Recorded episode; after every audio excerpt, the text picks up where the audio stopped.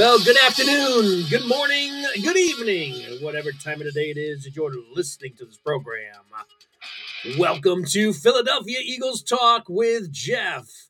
Well, have we got over the loss yet, folks? Probably not. I mean, I haven't, but uh, figured I would uh, jump on a little bit uh, with a secondary post game podcast. I want to thank my, uh, for those of you who didn't listen to my post game podcast, uh, review after the Jets game. I had a special guest on, a Jets fan representing Jets Nation to talk about the game. Uh, Chris, who joined us, and want to thank him again for giving his time to uh, to jump on the program. And uh, you know, we talked a little bit about the Jets game, but I wanted to dive in a little bit more about that uh, game um, myself and. And kind of there's also been a couple of news stories that broke today so i just thought it was a good time to have a uh, another podcast. And of course we will have the um, dolphins pregame podcast a little bit later this week so stay tuned for that. Web uh, website not the website but the uh, email address to email the show is uh, petwgp at gmail.com. Again, petwgp at gmail.com. Uh, email us the show, ask us any questions, give us your thoughts on the Eagles' loss, first loss of the season, and first loss ever to the New York Jets. Um, like to hear from you, so uh, let me know what you guys think.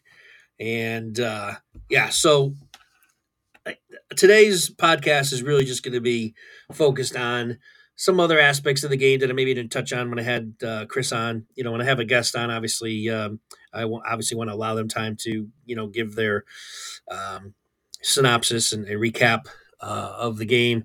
Um, and uh, due to time constraints, you know, I can't. Uh, I want to make sure that uh, I now have the time to fully digest that Jets game and uh, give you my additional thoughts on it. So, where do we begin? We're going to begin with Jalen Hurts uh, because I was very hard on him after the game. I'm not sure how much I really said in the podcast with uh, you know with Chris on there. I know I wasn't you know giving him rave reviews, that's for sure. But after um, watching it a little bit closer, he didn't play as badly as I originally thought. But, but I say that with the caveat that the two plays that he made that were just completely unacceptable. And I mean, you cannot have a quarterback this far into his career now. He's not a rookie anymore. He's also paid a lot of money to make two of the worst decisions I have seen a quarterback make on this team in a long, long time to totally unacceptable. And I mean totally unacceptable. Now, what we like about Hurts is he learns from his mistakes, and they typically don't happen again. But uh, these two are hard to just overlook, and I'm not going to overlook them. That's why I'm talking about them now, because you know he did he had three interceptions in the game in total, but really only one of them was his fault. I mean, could he have thrown the ball in other areas? That may have lessened the chance of being picked. Those other two, perhaps. But let's face it, the one to Goedert bounced off Goedert's hands and went to a defensive lineman of all people who intercepted it. So that one you can't blame on Hurts. And then the second one, you know, Hurts was um, you know trying to make the throwing attempt and, and got clipped on the arm, and so he didn't you know he didn't get his full velocity on it, and it kind of just sailed up in the air and was up for the grab. So can't really blame him for that one either. The interception late in the game, though, was again, I use the word unacceptable because that is exactly what it was. You cannot, you cannot make that throw. Cannot make a throw. And uh, that was as bad a play as I have I can remember seeing from an Eagles quarterback or you know other quarterbacks in the NFL. Sure, I've seen worse passes by them, but from an Eagles standpoint, My God, I don't know if Koy Detmer even made passes like that. Uh, that was horrible. You can't do it. And I don't know, sometimes you don't want to bring up the Carson Wentz factor when he started to play hero ball all the time, but there was a little Carson Wentz hero ball in Jalen Hurts late in this game. That play, and then the other one that I sharply criticize also is the fourth down and eight play, where all you needed to get was eight yards. Okay, on fourth down to keep this uh, potential, you know, comeback alive.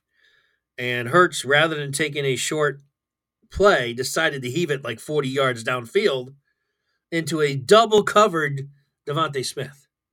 Just another dumb decision. Dumb. As dumb as it gets. You know, on this program, I don't uh, sugarcoat anything. You know, I've given Hurts a lot of praise over the last couple years. Um, you know, once he made a believer on me because I was very, you know, I gave him some criticism early on because I wanted to see some improvements from him, which I, like I said, I've seen. He has grown into a very, very good quarterback. However, those two decisions, good quarterbacks do not make. Those two plays I just talked about the interception late in the game, horrible pass, horrible decision, number one. Then horrible pass, number two. And then when you need, only need eight yards, okay, to uh, keep the drive alive on fourth and eight, and then you decide to go 40 yards down the field, which is fine if the guy was open or at least single covered to give him an opportunity to make a big play. We know that DeVonta can make big plays downfield by outleaping one defender. But that's asking way too much at a really bad time. Very low percentage chance of that play working out when the guy's double covered downfield. You're asking Smith to make a miracle. So, horrible decision by Hurts. Horrible and reckless. Reckless. Reckless. So, two unacceptable plays. You just, I'm, I'm, I'm never going to accept either one. You're not going to convince me that either one of those plays was smart or uh, appropriate to make at that time. Terrible, just awful. So Hurts, those can't happen. They cannot happen. You know, I don't know what his deal was late in that game, but uh, he tried to play hero ball. That's the only thing I can think of. You don't make those plays unless you're just trying to, you know, you're just being reckless. You're being reckless and trying to play hero ball, and that's that's a recipe for disaster. All right, so I wanted to get that off my chest. There's definitely uh, some other things in the game uh, before I get to some of the breaking news stories from today. Another thing that that you know, as I was kind of going back through the game, that I'm kind of tired, growing tired of, is too much Kenny Gainwell. Now, I've never been a big Gainwell fan. Um, I think he's good. I'm not saying he's not a good player, but the Eagles play him too much. He's not as good as the Eagles play him as you know as such. Uh, and you know, the few times that I saw Boston Scott in the game, like we haven't even heard his name in in, in weeks. Uh, Boston Scott just looks ten thousand times quicker than than Kenny Gainwell in the backfield. And for me, I'm like, this guy needs to be getting more secondary type reps than Gainwell. Um, I would incorporate Boston Scott, especially in a game against Miami coming up, where the Eagles are going to have to score a ton of points to be competitive in this game. Um, I would throw some Boston Scott at the Dolphins. Absolutely. Gainwell, he's a tough runner. He's just, I don't know. He in certain times he does look better than I probably give him credit for. But then he has games like, you know, against the Jets. He had the one play down the sideline where he, you know, took on. He, like I said, he's a tough runner, and he, you know, he can fight for yards and all those type of things. But I just, to me, he he just seems to slow this offense down when he's in there um, at least this year so far. I haven't seen a lot of them, and they seem to play him a lot in the red zone. And then you wonder why we, we having struggles turning, you know, scoring in the red zone. I think part of it's Kenny Gainwell. I would get Boston Scott in this offense more and use Swift more personally if I were the Eagles. That's that's what I'd be doing. Um, so, all right, those are my thoughts on Gainwell. But plus, he dropped a big pass in the game too. Um, that play that uh, Hurts made uh, running down the sideline, and we threw it the last second before he went out of bounds, which he does way too much. I'm, I'm so, tired of Hurts trying to make pull miracles out of his ass, you know, escaping to the right and then trying to make a last minute throw before he goes out of bounds. I mean, defenses, that's what they're trying to make him do because that's a low percentage play, but sometimes Hurts can pull one out of his ass and make a make a good throw. He did it um, a couple times in this game, and we should have done it. I mean, he did it once in the game early, and then should have done it again with Gainwell, but Gainwell dropped the ball, and Hurts did a great job again, uh, trying to, you know, uh, you know, getting it to him, which would have been a first down. It was right to him, and Gainwell dropped the ball. Uh, that was a big play too. It's a big third down play. So, um, trying to think what else now. The other thing is that's really surprising, and I I really don't know why this is the case. The Eagles and mainly it was maybe it was because it was mostly under Andy Reid, but I think even under Pederson they were a pretty good screen team if I remember right. Um, but somehow, and this is why it's puzzling because the Eagles still have, you know, the Lane Johnsons and Kelces of the world here, at least those two guys that have been around a while and know how to run screens, and they were a very good screen team for the longest time. But somehow, in the last few years, the Eagles can't run the screen. They're terrible at it. They're awful. And I don't know how when you have two you know pillars in your offensive line that were there when you were running successful screens how suddenly now and they have athletic guys in there you know uh, when they're with their starters anyway you know Jurgens athletic Mailata's athletic for his size especially and Dickerson even I mean Dickerson made that he was the man, he was the one that made a tackle by the way, on the interception return, or would have been a return for a touchdown against the Jets there on Hurts's uh, interception there late in the game.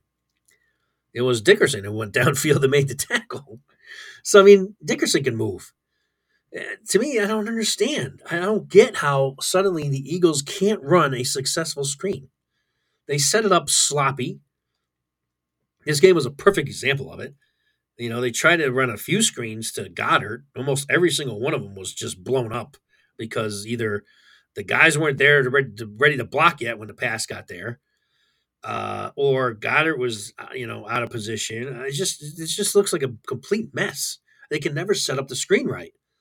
And if I were the Eagles' offense, I, I would start practicing the screen more because those plays will be super effective with the type of athletes we have on the offensive line. And obviously, Goedert is tough to tackle as is without guys blocking for him. You know, the Goedert screen especially. And then you have a guy like Swift who's really good out of the backfield. Set up him up with some screens. Uh, but this team can't block screens for some reason. I, don't understand it. Uh, but it's it's ugly. Every time they run a screen, it's it's ugly. Even the one successful screen they ran, Goedert had to you know break a tackle to get anywhere uh, or else that would play would have been stopped. Then the others were just a mess, total mess. Um, so that kind of stood out to me. Uh, what else?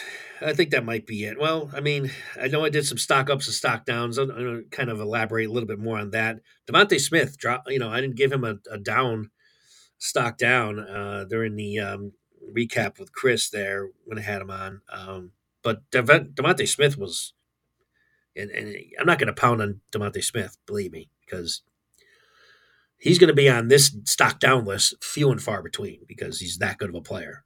But he had a bad game, and you get a bad game, you're going to be on the list. And, and, and you know, I'm not going to harp on him too much uh, because we know typically he's making every single catch. But you know, especially that one over the middle, that Hurts did a good job stepping up in the pocket instead of scrambling out. One of the few times that he actually stood in the pocket instead of trying to run out of pocket again.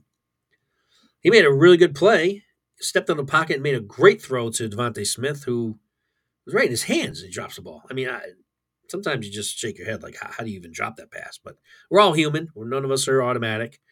Uh, but he had a bad he had a bad game, DeVonta did. An outplay could have gone for a touchdown. Who knows? I mean, he was that wide open. But uh, at the very least, it would have been a good 40, 50, 60 yard uh, pass, you know, and run or catch and run, I should say. Uh, so bad game for DeVonta Smith. Uh, I fully expect him to come back, you know, strong. Reddick, I already, I don't think I mentioned on the uh, on the post game uh, pod about uh, his performance. He continues to just, you know, ever since he's got that arm cast off, he has been a beast, the beast that we all expect him to be. Uh, he had another great game, a lot of pressures, a couple sacks, I think, uh, one big sack, you know, when the uh, Jets were in the red zone um, put him back like 15 yards. I mean, Reddick has been an absolute animal. He started off the season last year slow and just absolutely just got better as the season's gone on. He's doing it again. So um, hats off to Reddick. Mo Williams, Williams, who we have talked on this pro uh, podcast, um, giving rave reviews all the time, saying he should be playing more. Um, Every time he does play, the guy seems to make an impact. He's good against the run. He's good against the pass. He's just a really good underrated player on this defensive line, and um, and he's he had another really good game, uh, stepping in and getting a lot of playing time because Carter being out. Uh, you know, so uh, and he, you know, stepped up and made a lot of really big plays. Josh Sweat, even though he's not on the stat sheet all the time, is constantly getting pressure. He is always making, uh, uh, you know, at least collapse in the pocket almost on every single down. He is Josh Sweat. Again, he's only got like three sacks on the year. He's my, by the way, I predicted him to, to lead the Eagles in sacks. Um, he he is constantly collapsing the pocket and get you know he's good against the run too, and uh, he, he think he's uh, not always noticed and uh, for uh, you know certainly he hasn't given as many sacks as as uh, I think that he should have at this point. But he's been close. I mean, like I said, he's got three sacks, and he's probably could be very close to get another another three or four uh, because he's constantly disrupting plays. So uh, stock up for him and Goedert. You know, Goedert. They can't run a damn screen to block for him, but otherwise he. You know, he had another game, second one in a row, where he's become more impactful. So they're definitely trying to get him the ball more and uh, which is good because you know the Eagles need to spread the ball around and they need to get Goedert more involved um, to become the dynamic offense that we know this team is capable of doing. But overall, this team is still out of sync. I'm not even outside of the screenplays they try to set up that they haven't been able to figure out how to uh, execute properly. This team is still just not firing on all cylinders offensively, and I have a feeling when it when you're now this deep into the season and you're still not firing, then you have to start pointing your finger at the offensive coordinator. Something's off. Something's amiss and something needs to be fixed because Jalen's been off the whole year, and uh, he has not looked comfortable in this offense. And you know, other than AJ Brown, who's just consistently having great games, uh, this offense and Swift maybe uh, you know as well. He's been performing really good. This is the only game that Swift was kind of contained. Other than that, this this offense is just not firing and certainly is not scoring the way it should be. And uh, they haven't been able to solve the red zone problems they've had all season long. And you're now going in against a team that is averaging like 35 points a game. It's insane what the Dolphins have been doing this year. And the Eagles can't be settling for field goals. And they can't be turning the ball over, certainly. And they're going to need to put up touchdowns in this one. Now, the Dolphins don't have that great of a defense. It's okay. It's not as good as the Jets defense. Um, but, you know, the Eagles have not been playing that great of defenses this year and they haven't been able to score. You know, so that's why, you know, I'm super concerned going into this game. Now, you guys, I'll give a little bit of a preview because I'm going to leave that for later this week when we talk about the Dolphins, get the injury updates, which is going to be a long list again. Eagles are really banged up, really, really hurting in the secondary again, even lost more players. Um, but I predicted before the season started that I didn't think the Eagles would beat the Dolphins. And that was before I knew the Dolphins would be flying and, you know, scoring the way they've been scoring. You know, because I made that prediction before the season even started. Matt, by the way, predicted uh, in that preseason show, prediction show, uh, their first loss will be against the Jets. So congrats to Matt. Now, I know Matt thought and, uh, and assumed, why wouldn't he, that uh, Aaron Rodgers would be the quarterback, you know, when he made that prediction. But nevertheless, his first loss, he had him undefeated until they played the Jets. I had him undefeated until they played the Dolphins. And uh, I have to say, and I'll put the spoiler out there right now. We'll talk about it more later this week, and I'll give you more reasonings as behind this prediction. But I don't think the Eagles going to beat the Dolphins. I think they're going to have a two-game losing streak now, uh, heading into. I, think they play the Commanders. I think after that, I believe. Um, don't quote me on it though. Um, but the way this team's playing right now, I mean, the only thing that kind of gives me more hope is that they did just lose this game, you know, and maybe this will wake up this offense and they'll, they'll get their act together here for the Dolphins because they can't afford another sloppy game. They can't. They're going to get their asses handed to them right at home in the Linc. Now, as I say this, there's two things working in favor for the Eagles. One I just mentioned that they're coming off a loss now, and hopefully this will shake this team up and wake everything up and get them to mind their p's and q's a little bit closer this week. Um, and the second thing is the the Dolphins are not as good so far this year statistically on the road. At home, they've just been unstoppable. Um, not that they haven't been scoring points on the road either, but they it's like ten points less per game than it is at home. So that works into the Eagles' favor. But uh, there's a lot of concerns that I have, and we'll talk about in my next podcast. So make sure you tune in for that. Make sure, by the way, you follow and share this program. Make sure you rate it. Give me that five star review. We really appreciate it. It really does help the show a lot. So if you take a moment there and do that, I'd really appreciate it. Uh, we'll talk about that uh, in further detail about my thoughts on the Dolphin game coming up here. Probably be Friday when I uh, when I put that podcast up uh, for the preview. Now, Finally, uh, and lastly, uh, a couple of uh, signings today. One of them totally, I definitely didn't see this one coming, uh, and that is the Howie has signed Julio Jones.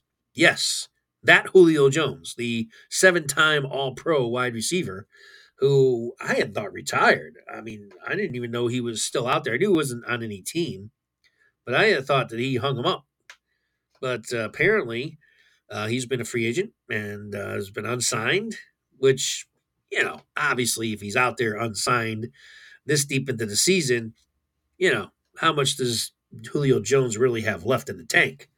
Well, we're about to find out. Howie uh, apparently thinks that uh, he's got something. Now, we don't need him to come in and be our number one or our number two. Uh, if you haven't heard, the Eagles did put Quez Watkins on the IR, so we know that he's out for four weeks. Uh, I think it's the hamstring again that he's never been able to recover from this year.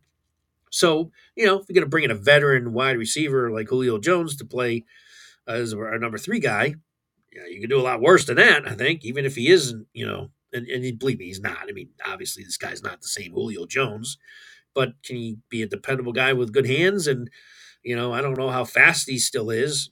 Um, you know, he was always a pretty good, uh, kept himself in shape, but he's obviously much older now. But he's, you know, I would imagine that Howie's bringing him in for to be our number three, um, you know, slot wide receiver. So, you know, that that's going to be interesting. It's intriguing nonetheless. I don't know. I didn't get any details on how much they're paying him. I can't think of it being that much. But you know, the fact that Julio is still out there and willing to play, you know, he must think he still has something left. So it's interesting. He hasn't really done much since he left Atlanta. He played in Tennessee for a while, and I think Tampa Bay was his last team that he was on, and really didn't do much of anything on either of those teams.